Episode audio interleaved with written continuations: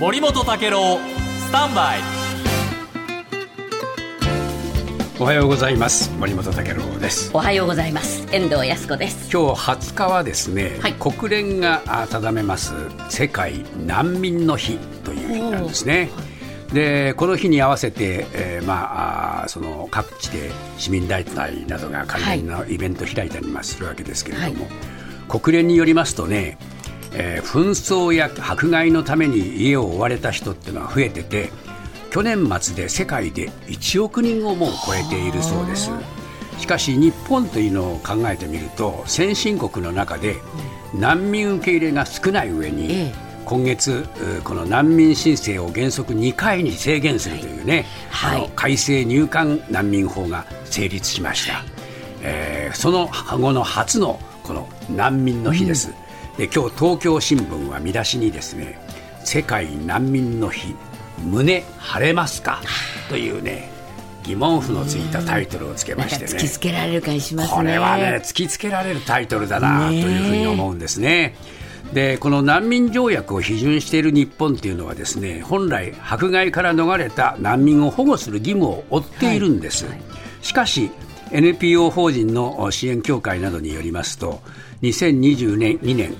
難民認定率は2.0%えたった202人にとどまっています。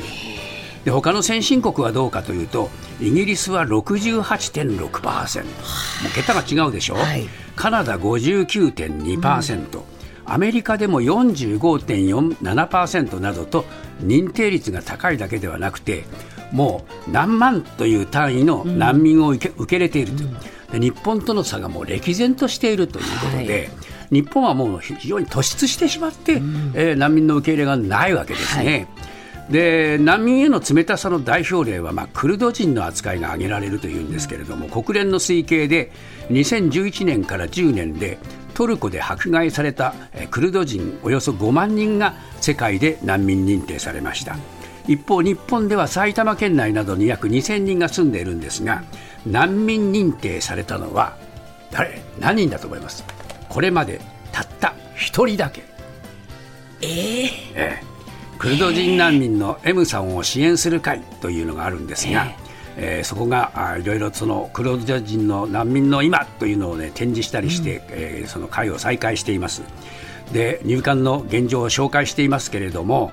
やっぱりね支援する会の方に言わせるとですね、日本政府はクルド人をテロテロリスト扱いしているんだと。うんでそういうそのテロリスト扱いをしているトルコ政府への協力を優先していると、こういう、ね、難民認定が進まない背景を説明しています。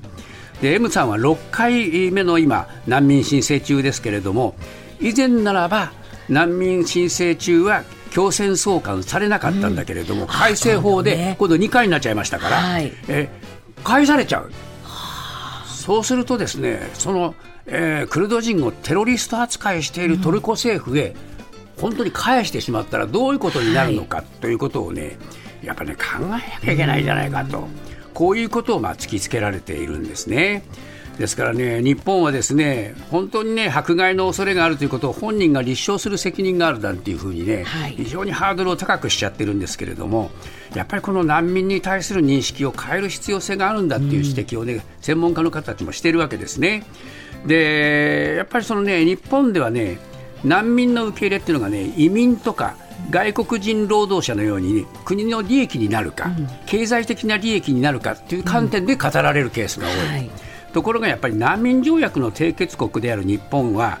人権の視点から難民を受け入れるか受け入れないかを考えなきゃいけないのに、えー、どうも視点が違うんじゃないかと、うん、このところとはね非常に大きい、そのね差なんですね。ですからね、このミャンマーの人たちのね、え現状を訴えるような、あの会も開かれてるんですけれども、はい、やっぱりそこの映像ではですねミャンマーの人たちがいかに、えひどい拷問を受けているか、うん、え攻撃を受けているかという映像も映し出されてそれを若い人たちにも訴えているわけですね。うん、ですからね我々はやっぱりねそういう一人一人が、えー、胸が張れるのか、うん、それから、えー、向き合う必要があるかどうか、うん、これをですね想像できるかどうかというね。あの映像を見れば確かにそれはリアリズムです、はいはい、だからその時には大変だと思うけども、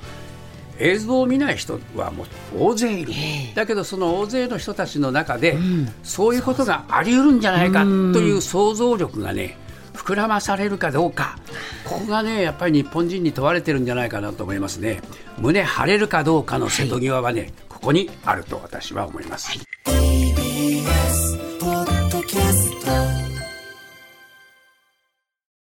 あなたもこんな音で癒されてみませんか？ステーキを焼く音。川のせせらぎ。焚き火の音。TBS テレビ「ザタイム目覚めのいいね」ポッドキャストで連日配信中